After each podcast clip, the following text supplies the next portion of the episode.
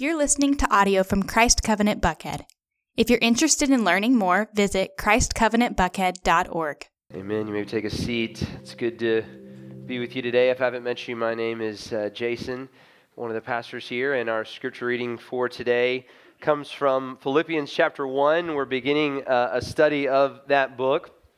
We're going to read most of the whole first chapter, though we're going to be skipping just a couple of verses here and there for uh, the sake of time. So, Philippians chapter 1, you can actually see the, the scripture here on the screen, but I invite you to follow along. Let's go to the next slide here. I invite you to follow along um, in, your, uh, in your Bibles. Um, next, uh, we'll go to the next slide, but these are the passages we're reading if you want to just mark those up real quick.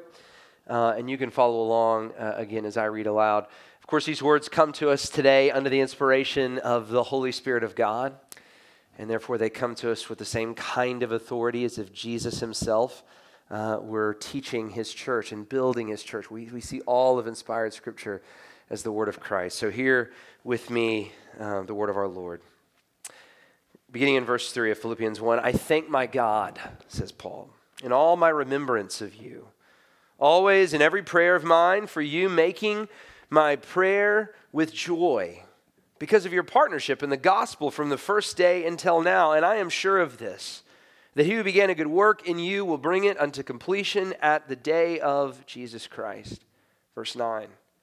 And it is my prayer that your love would abound more and more with knowledge and all discernment, so that you may approve what is excellent, and so be sure and blameless for the day of Christ, filled with the fruit of righteousness that comes through Jesus Christ to the glory and praise of God.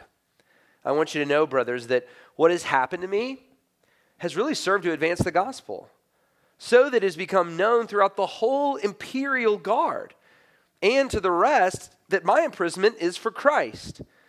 And most of the brothers, having been confident in the Lord by my imprisonment, imprisonment are much more bold to speak the word without fear. Some indeed preach Christ from envy and rivalry, but others out of goodwill. The latter do it out of love, knowing that I am here for the defense of the gospel. The former proclaim Christ out of selfish ambition, not sincerely, but thinking to afflict me in my imprisonment. But what then? Only that in every way, whether in pretense or in truth, Christ is proclaimed. And in that I rejoice. Yes, I rejoice. For I know that through your prayer and the help of the Spirit of Jesus Christ, this will turn out for my deliverance.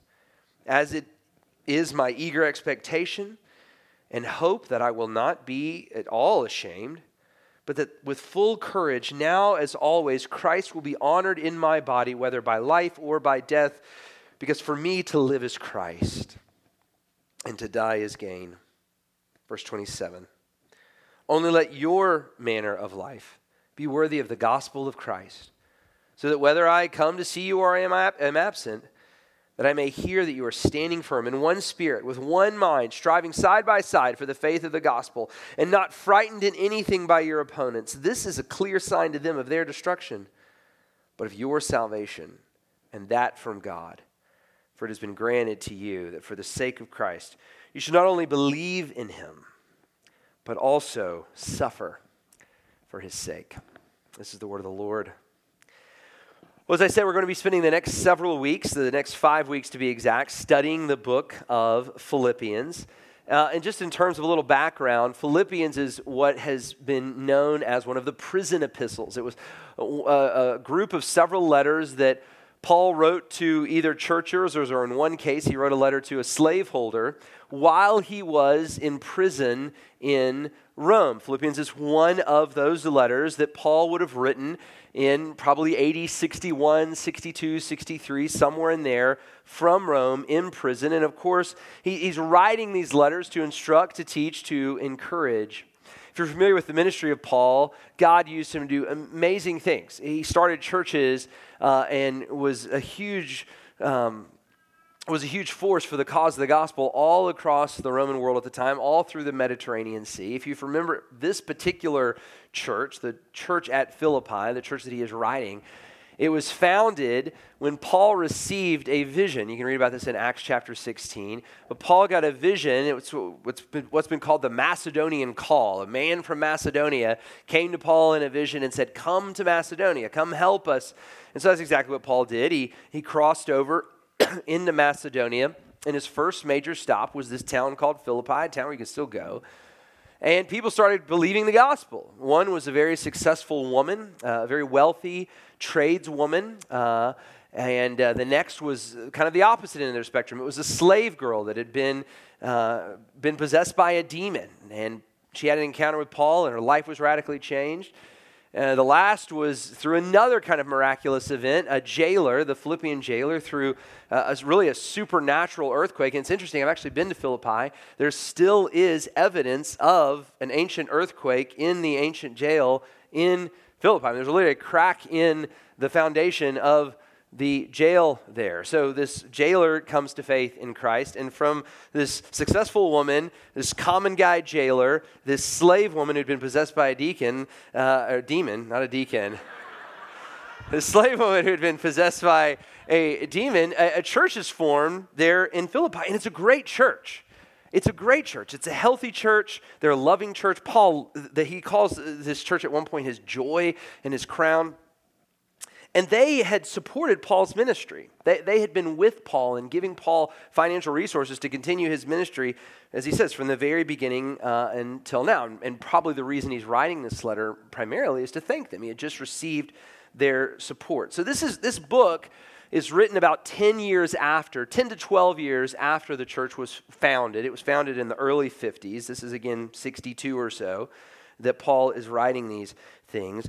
And he writes them, again, to thank them, but he gives them what we're going to talk about today here in, in the first chapter these two desires that he has. He lays out his desires and he shares with them one other thing that's going to be incredibly helpful for them and for us. And remember, by the power of the Spirit, these words come to us. So let's hear these as desires that God has for our church and a secret, if you will, or something that's helpful for our church. So let's look at these three things together. The first, Paul's desire that the, this church would know the will of God and that they would obey the will of God. Paul desires they would know the will of God and that they would obey the will of God. Now, God, Paul is confident that God is working in this church, as, as, he says kind of famously in verse 6, that God who began this good work, I am confident that he's going to bring it into completion in the day of Christ. When Christ appears, the work of Christ will be complete in you. But here's Paul's desire for them. Look at verse 9. I love this. It's a prayer that he has for them, but it shows his desire for them. It's my prayer that your love may abound more and more with knowledge and all discernment. Right? I want you to know the mind of God. I want you to know the will of God, that you may approve what is excellent, what is of God, and so be pure and blameless for the day of Christ, filled with the fruit of righteousness that comes through Jesus Christ to the glory and the praise of God. Now, this, if you've been with us this year, particularly recently, we've been studying Romans chapter 12, where in verse 2, Paul says, Don't be transformed to the course of this world, or don't be conformed to the curse of this world, be transformed by the renewal of your mind, so you may know the will of God. It's a very similar theme. He, he wants them to know the will of God, to have the heart and the mind of God, to be pure and blameless as God is. Sounds very familiar. They would know the will of God and they would obey the will of God. Now, I've actually been thinking a lot about this this week. As, as, I, as I mentioned, or I think Blake mentioned last week, I was away and I've, I've had this opportunity. Uh, some friends of mine are actually members of the church, a guy named Brett Pennington, a guy named Andrew Duhon. We have done an adventure trip for 10 years. We, we call it our mancation, and we've gone all over, you know, kind of getting in touch with our manness. And uh, but it all kind of started. We all worked at this place called the J.H. Ranch in California, and we were all river guides out there.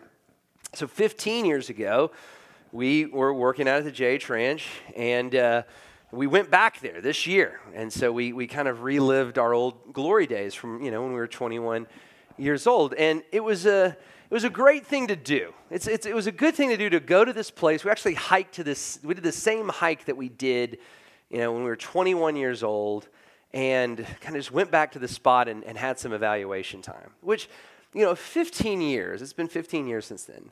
15 years is a good kind of evaluation marker. You know, we were, you know, you, you got kind of, you got three 15 year periods basically in what I'll call adulthood, right? You know, you have you have childhood, which maybe goes up to the time you're 20, 21.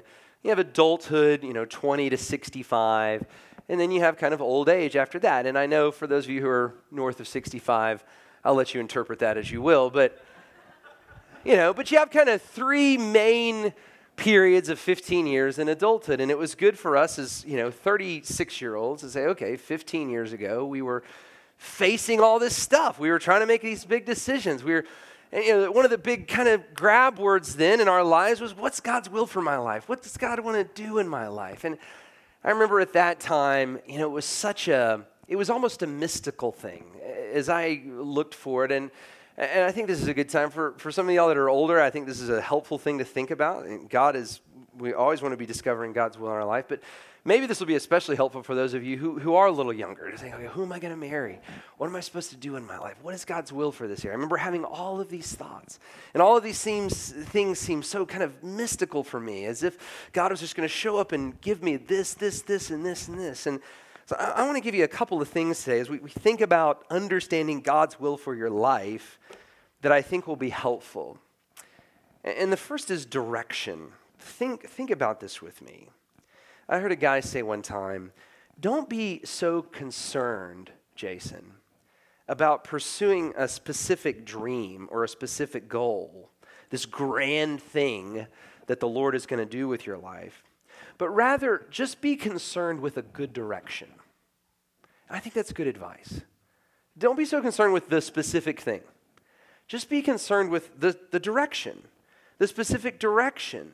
Start moving in a direction that pleases the Lord. Seek to obey the Lord. Seek the will of God and get to know God. Get to know His Word. Trust Him. Follow what He says for you to do. Don't worry so much about the who and the what. Just pursue the Lord. So, for example, if you're, if you're dating someone, rather than asking yourself, is this person I'm supposed to marry? Is this person I'm supposed to marry? All the time, don't worry about that. Just pursue the Lord in that relationship. Just pursue holiness in that relationship. Just pursue the mission of God in that relationship. And, and if you're doing those things, whether you marry them or not, it will be a fruitful relationship.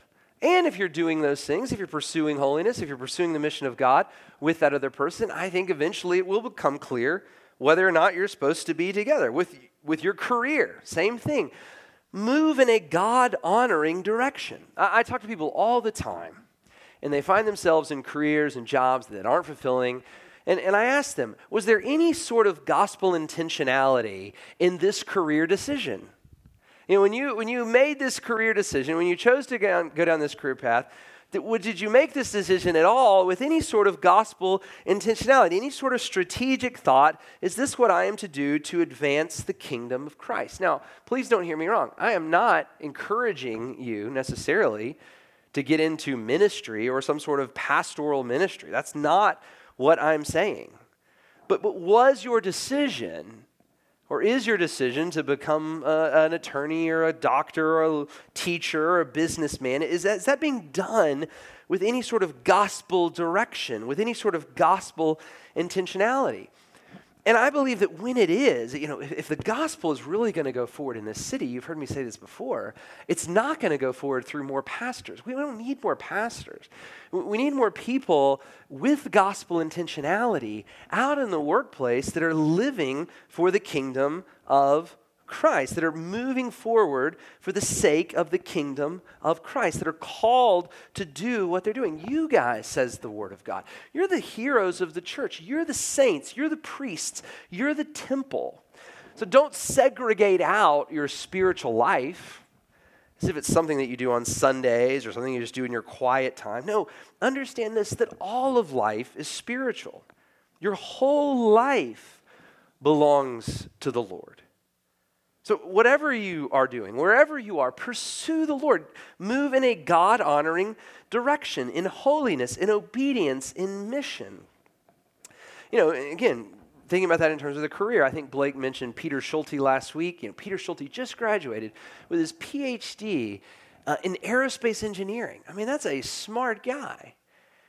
But you know why Peter did that? It's, it's not that he, he did that because, because he hates engineering and he's like, well, but this is something that maybe I'm supposed to do. No, he, he loves engineering. It's a passion of his, but it's also a useful passion. He has a desire to engage people with the gospel that it's difficult to engage with the gospel, to go to places where it's difficult for Christians to go, to engage people with the gospel of Jesus Christ, to go to places where people like me can't go. There's a lot of places in the world, you know what they, you know they really don't want to come there, who has no use to them, is a Christian pastor. But you know who everyone needs? An aerospace engineer. Everybody wants that guy. And so again, it's not, it's not that Peter is just doing, he's not just bearing engineering. No, be, engineering brings him joy. He certainly has a passion about it. It's certainly something that he loves. But it's a useful pers- uh, passion. And it's, and it's a direction that he is pursuing with gospel intentionality.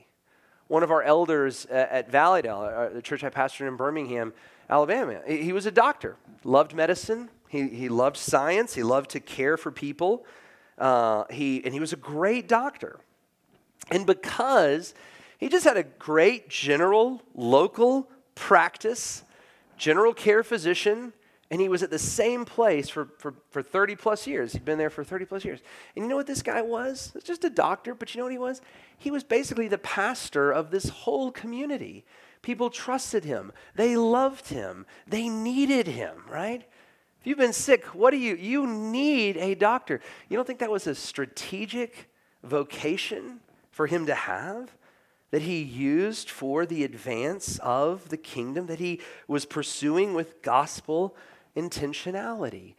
What direction are you moving in in your life? Is there any sort of gospel thrust behind? Is there any sort of gospel direction behind it? You know, there's a great old movie called Chariots of Fire, and it, it tells the story of a fast missionary.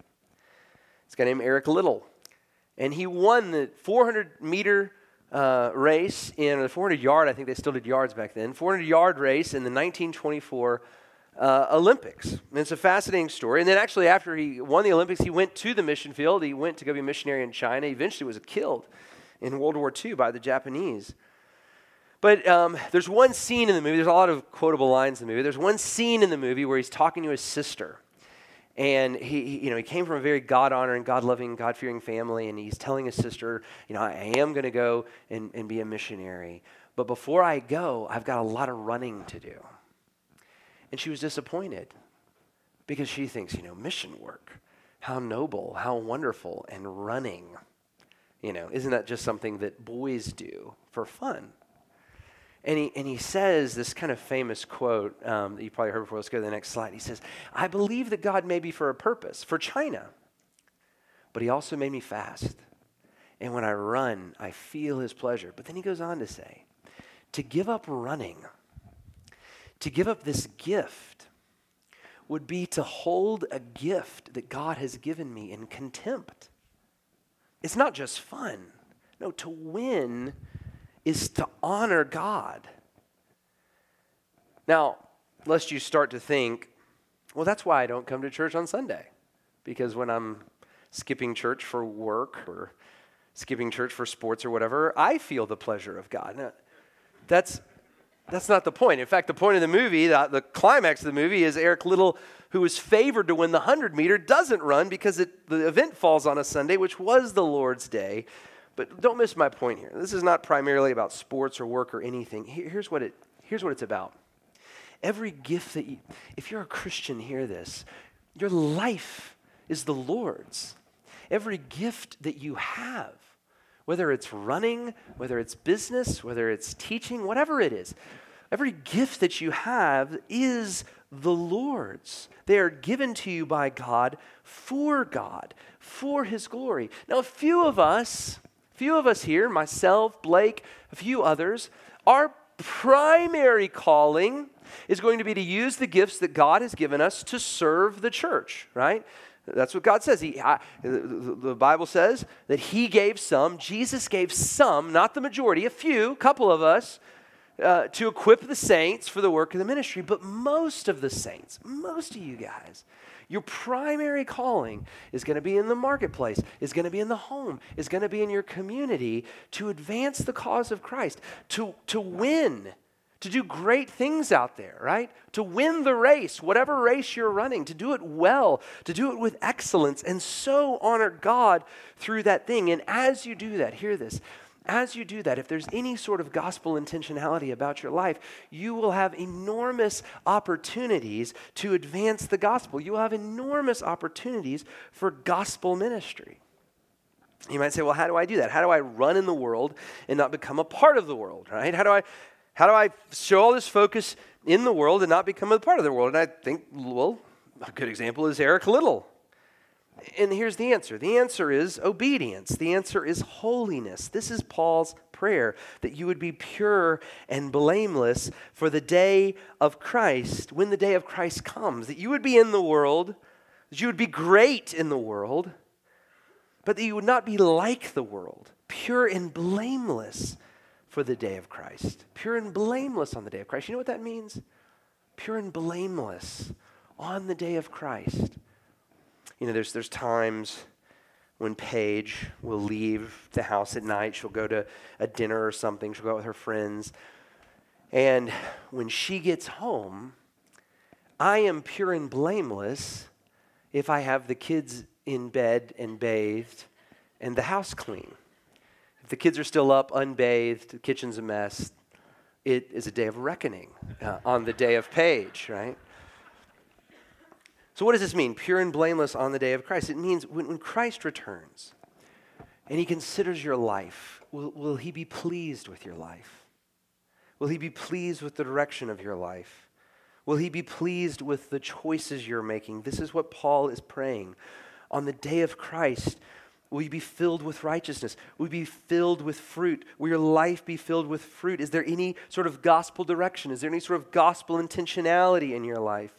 Are you thinking as God thinks? Are you doing as God would do? Now, part of being pure and blameless on the day of Christ is serving the church, right? I'm, I'm primarily called, I'm one of those primarily called to use my gifts to serve the church, but all of us are called to serve the church. The church is referred to as the bride of Christ right? I was out last week. If I would have gotten back and if I would have heard that, that all of you guys ignored Paige and were mean to Paige and didn't consider Paige, I would be disappointed with you. That's my bride. That's who I care about. That's who I love. How does Christ find you caring for his bride, caring for his church, loving and striving with his church? But it goes so much further than just your service in the church. How are you living your whole life? What direction are you moving? How are you using your gifts? And do you feel God's pleasure in it? So, if you want to know God's will for your life, don't so much worry about the big thing, right? This big thing. What's God? What are you going to do with me? God, what are you going to do with me? Don't, don't, don't worry about that. Worry about the direction. Obey. Be intentional. Use your gifts in a way that pleases the Lord. And look, I promise you this. I promise if you will stay focused on a God centered direction after time, you will all do something big that will produce something so big, something beyond your imagination right now. Which actually brings me to the second point in terms of understanding God's will. We're, we're still in this knowing God's will section, knowing and obeying the will of God, but just in th- thinking about that, the second thing that I really want everyone here to understand, especially those of you who are, you know, maybe under 30, is understanding compounding investment. Understanding compounding investment. Now, again, for those of you who are a little older, you, you know this. But for those of us who are a little younger, let's, let's think about this for a while. The idea of compounding investment. Now, we always talk about this in financial terms, right? If you're a young person or right out of college, you know, hey, you need to start this sort of savings account. And you start putting money away, and they do the little math, and they show you how, you know, by the time you're 70, it's this number. By the time you're 75, it's like triple that. And just like look at how compounding interest works. And that's true. So if you're not investing, if you're not using your money wisely, you should be doing that. But here's the principle I want you to understand today everything works this way, not just money. Everything compounds. Everything compounds. This goes, this goes uh, uh, uh, along with, with everything in life. You know, we live in such an instantaneous world. where, man, if you just make the right decision, if you just do the right thing, everything can happen for you really quick. You know, when I was in college, I remember everybody was kind of infatuated with this guy, Sean Parker. He'd come up with Napster, and nothing was cooler in like 2000 when you first got T1 internet speed than Napster.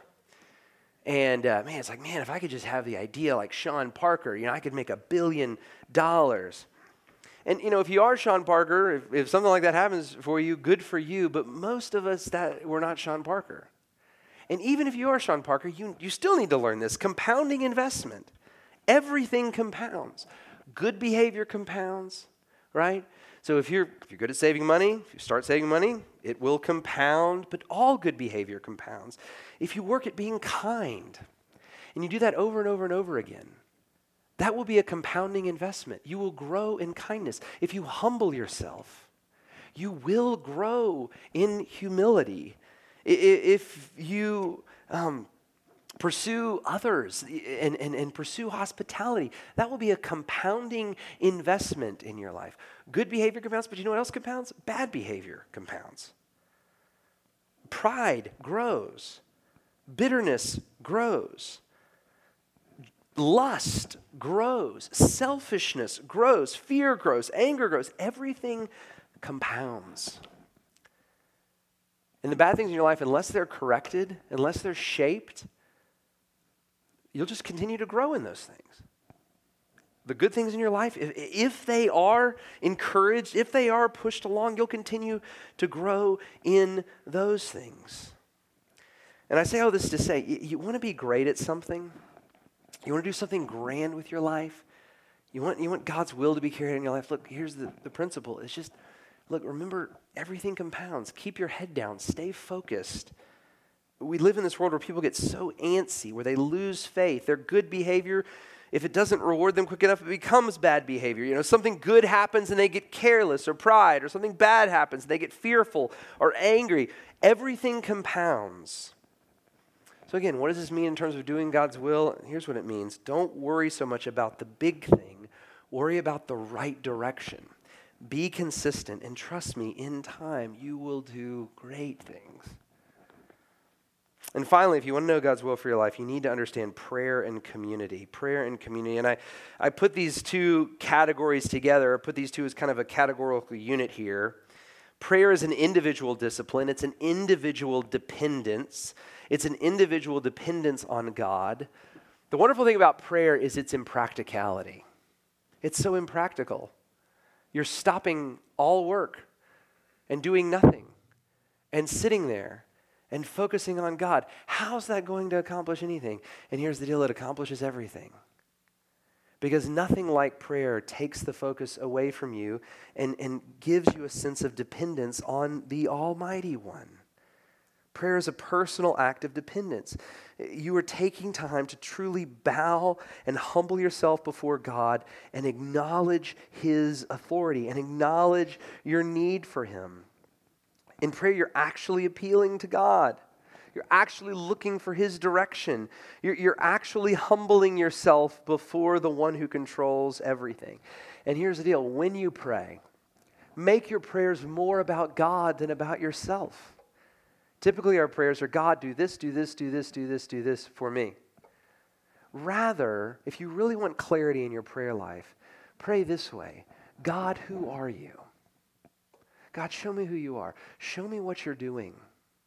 Show me how you're working. Show me how you're moving. Show me what you love. If you begin praying like that, you'll have so much more clarity in your life in terms of discerning God's will. And then the second thing, prayer in community. If you really want to pursue God's will, we do this together. Jesus was not isolated. His church has never been isolated. Christianity is not an isolated kind of thing. We pursue the Lord, we pursue His will for us as a collective. This is why church membership is so important to us. This is why being in a community group is so important for us. There is a corporate dependence in Christianity. If prayer is individual dependence on God, our community, our desire for vulnerability and community is a corporate dependence. It's realizing that we need one another to help us see our blind spots. We need one another to help us understand the nature of God. We need one another to help, to help us really understand the nature of ourselves. So if you want to know God's will, think direction, think compounding investment, think prayer and community, and I believe you'll be filled with knowledge and discernment so that you may prove what is excellence. You may be pure and blameless for the day of Christ, filled with the fruit of righteousness that comes through Jesus. There's obviously a lot more to be said there, but we've got to keep moving. Paul's second desire, then, his first desire was that the Philippians would know and obey the will of God. His second desire, though, is for the advance of the gospel. And, and this comes out so clearly in this passage. And if you're in our community groups this week, we're actually going to be thinking more about this section of the text. But look at verse 12 with me. It says, I want you to know, brothers, that what has happened to me, so Paul, remember, he's in Rome, he's in prison. What has happened to me has really served to advance the gospel so that it has become known throughout the whole imperial guard and to the rest of my imprisonment that my imprisonment is for Christ. And most of the brothers, having become confident in the Lord by my imprisonment, are much more bold to speak the word without fear. I love this section of text. This so flies in the face of so much of the modern movement language that you see today. You know, two weeks ago, the last time I preached, I talked about how to pursue justice. And I said that a God centered pursuit of justice is less concerned with self vindication and more concerned with just loving what God loves and hating what God hates. So think about what Paul is saying here and compare it to kind of the current moment of even evangelism or justice pursuit. You know, we, we live in a moment where if you're persecuted at all for the cause of Christ, for evangelism, you, you either, one, wear it as a badge of honor, a badge of pride, or two, uh, in this moment, totally shrink up in fear. You know, I talked to Christians who said, well, you know, I've had a bad experience sharing my faith, or someone may have been cruel to them, or they felt a little ostracized for what they believed, and their response to that was total fear. They tucked any sort of evidence of their Christianity away as far as possible so that it would never come up again, living in fear. There's other people I know that love to share their faith, but they don't really love people. It's not what we're called to, okay? They can go out and be total jerks. And when people are jerks to them, they almost wear it as a badge of pride. Well, you know, blessed are those who are persecuted. That's not what we see in Paul. How different is that from, from Paul's response here? We also live in a world that, as I kind of referred to a few weeks ago, that's so infatuated with victim status. Now, again, I'm not saying that there aren't real victims with, with real stories that need to be told, but, but in this kind of moment that we're in, I, I, want to just give you a warning. Don't take advantage of your victimhood and begin using it for your own good. Really try to pursue justice and pursue what is good. Again, is it self vindication or is it a God centered pursuit of justice? You know, what Paul doesn't say here, listen to Paul's language. He doesn't say, oh, the Romans they are so corrupt. They are so unjust. They have ruined my ministry. He also doesn't say, you know, I was pursuing Jesus, I was being bold for Jesus, and the church wasn't around to take care of me. All those people out there that, no, he's saying the, basically the opposite of this. Paul's saying, look, I got arrested. Of course it's unjust. Of course it stinks. But Jesus is still in control. And you know what? What God is doing is something that is so great and something that is so unexpected. With Paul saying, Look, I got arrested, I'm in jail, and guess what? The whole imperial guard is now hearing and even believing the gospel. You know, before I was arrested, as if Paul's saying, I probably wouldn't have preached to the imperial guard for fear of being arrested. But now that I am arrested, I might as well preach to them. I've already, it, the worst thing's already happened, and so I'm going to take advantage of this. And these, these influential people are now in a way that they never would have before hearing the gospel. And I, you know, he goes on to say, and this is also encouraging other people. They're saying that I'm okay. You know, people saying, well, I can't preach because what if I get arrested? Paul's saying, Well, the worst things happen to me and I'm okay. Now they're saying, well, maybe it's not so bad if I get arrested. So they're going out and preaching in boldness. He says some are doing that with good intent, right? They have good intentions. Their heart is for the gospel. He said some are doing it out of envy. And what he means by that, what does that, what does that really mean? It means there's, there's some people out there, you know, Paul was, he was the man, right? He was the chief preacher. I mean, everybody loved and admired Paul. What Paul's saying is, like the second or third, you know, best preacher, they're thinking, okay, now Paul's in jail. Maybe it's my turn. Maybe it's my time to shine. Maybe I can be known as the leader of the church now. Paul's saying some of these people are just out for their own name, but he doesn't even get upset about that. He just says, Jesus is being preached. And for that, I rejoice. So, who today is talking like this? Where is this tone in the justice movements of today? Where is this tone in evangelism and church growth today? Paul has an enormous desire for the advance of the gospel. Here's what it is, guys. I want you to hear this. Paul has a greater desire that the story of Jesus would go forward than he does that the story of Paul would go forward.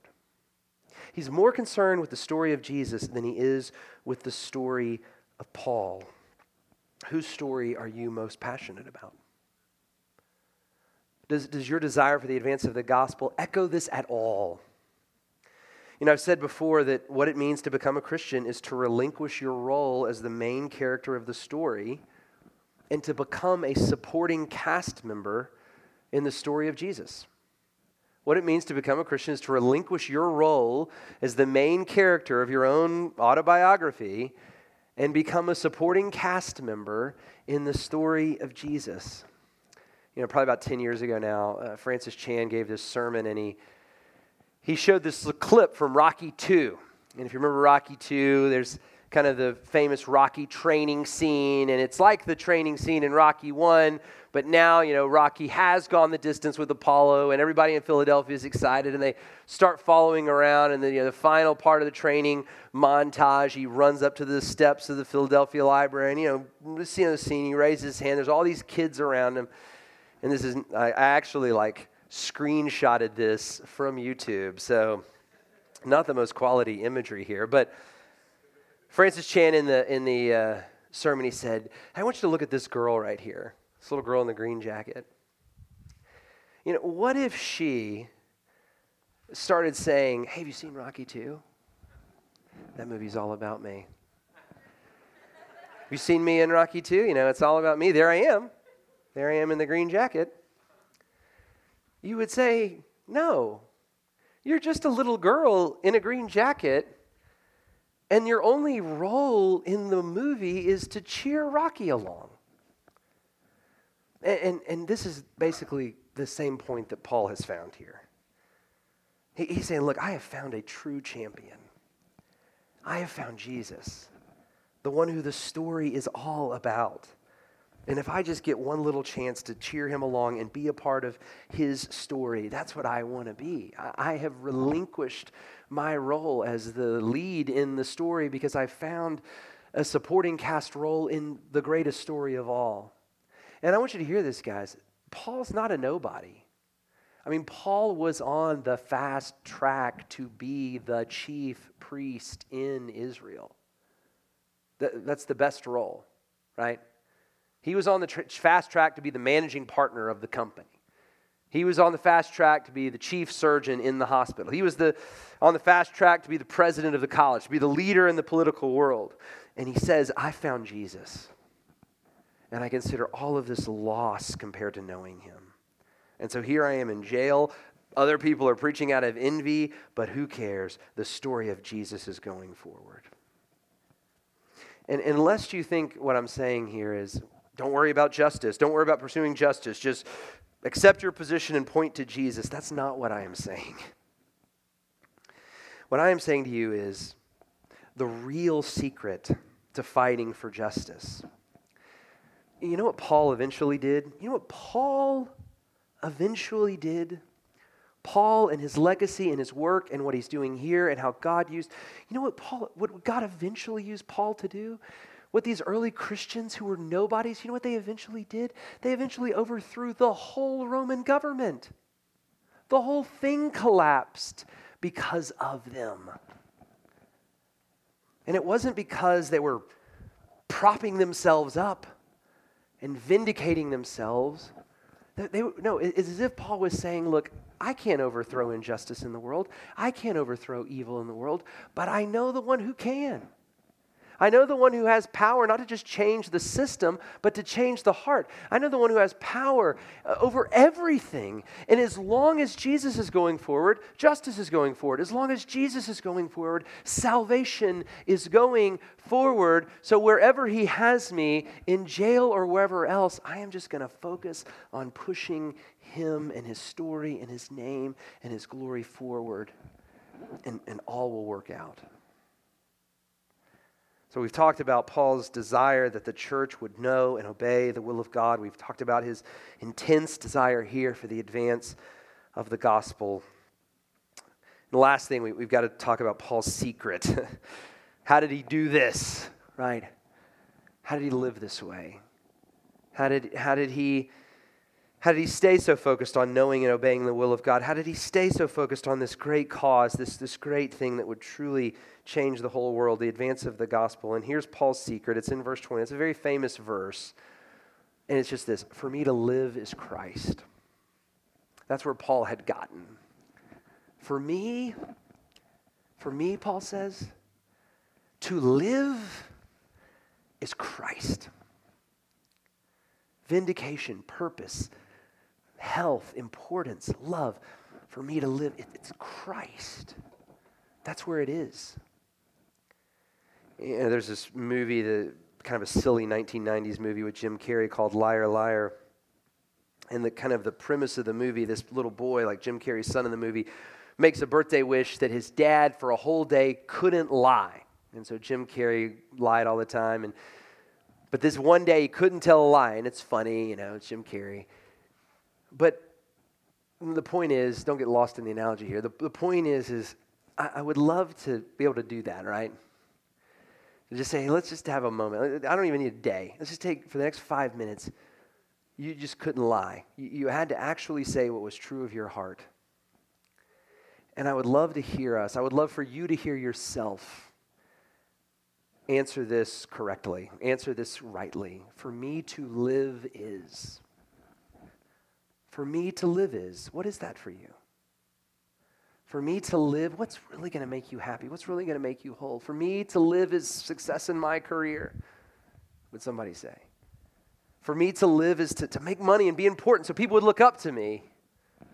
For me to live is to have great children that are successful and healthy. For me to live is to have someone tell my story someday.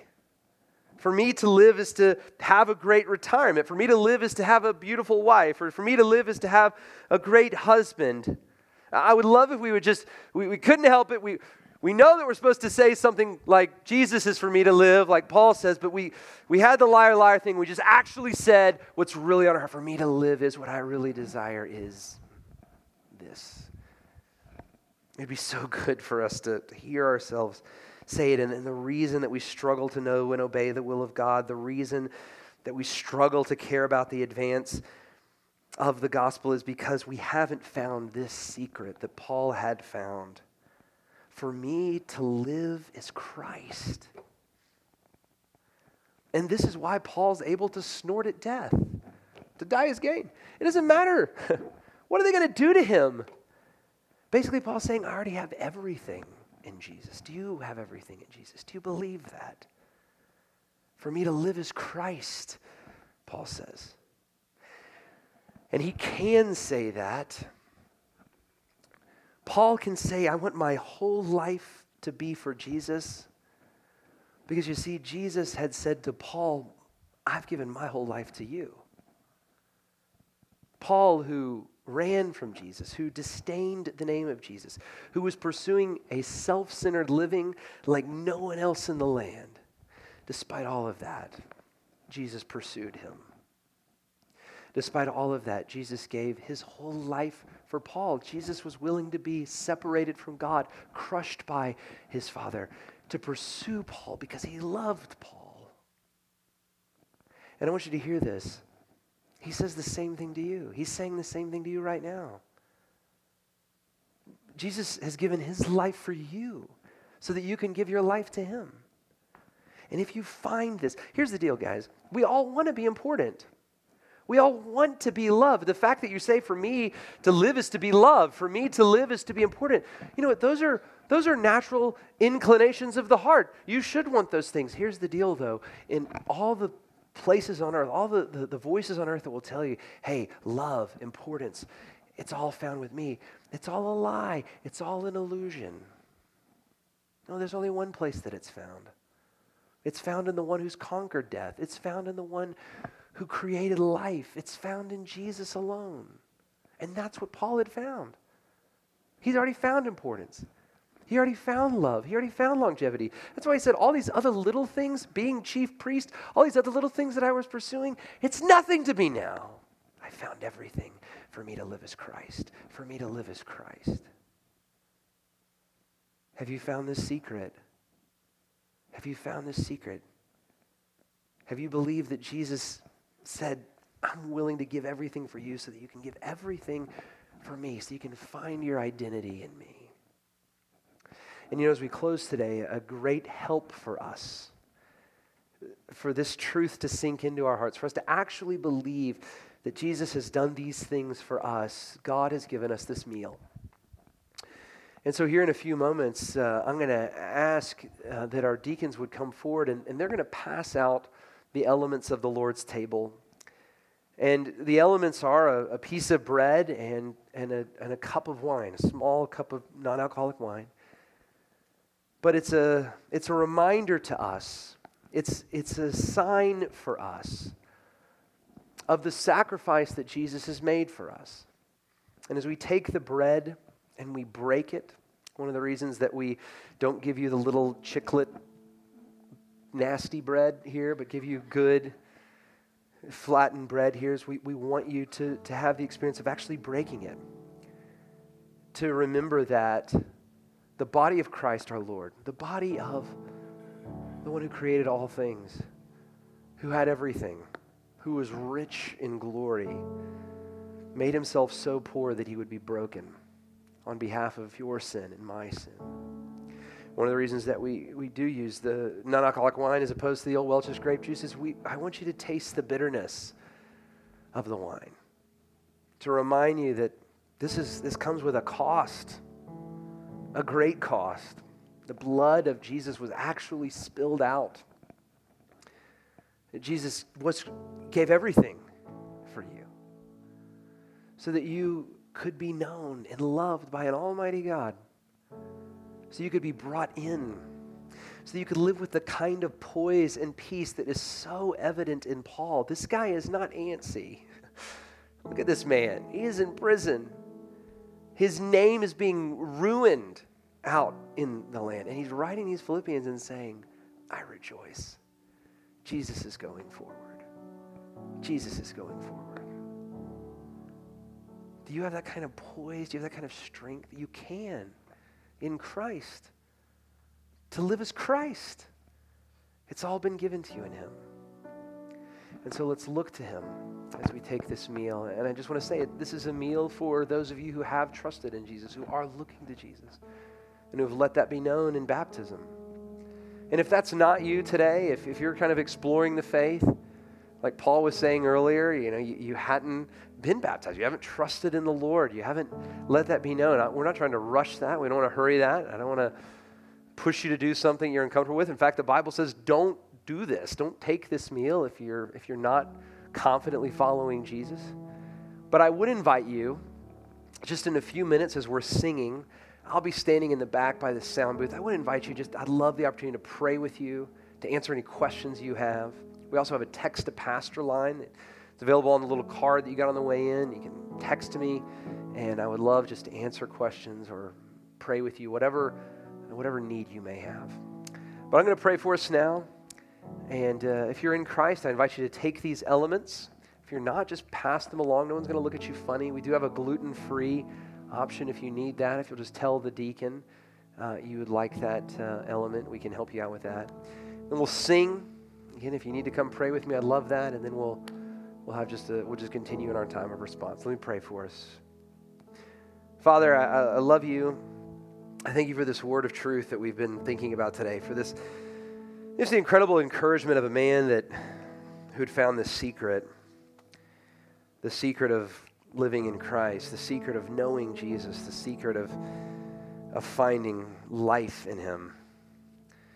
I pray that we would too. I pray that we would look to him today, that we would know and love his will and obey your word and your truth, Lord, that we would we would love your cause. We would seek that the story of Jesus would go forward uh, in our lives as supporting cast members. And we pray that, Lord, you do this and even advance this now as we take this meal. We pray this in Jesus' name.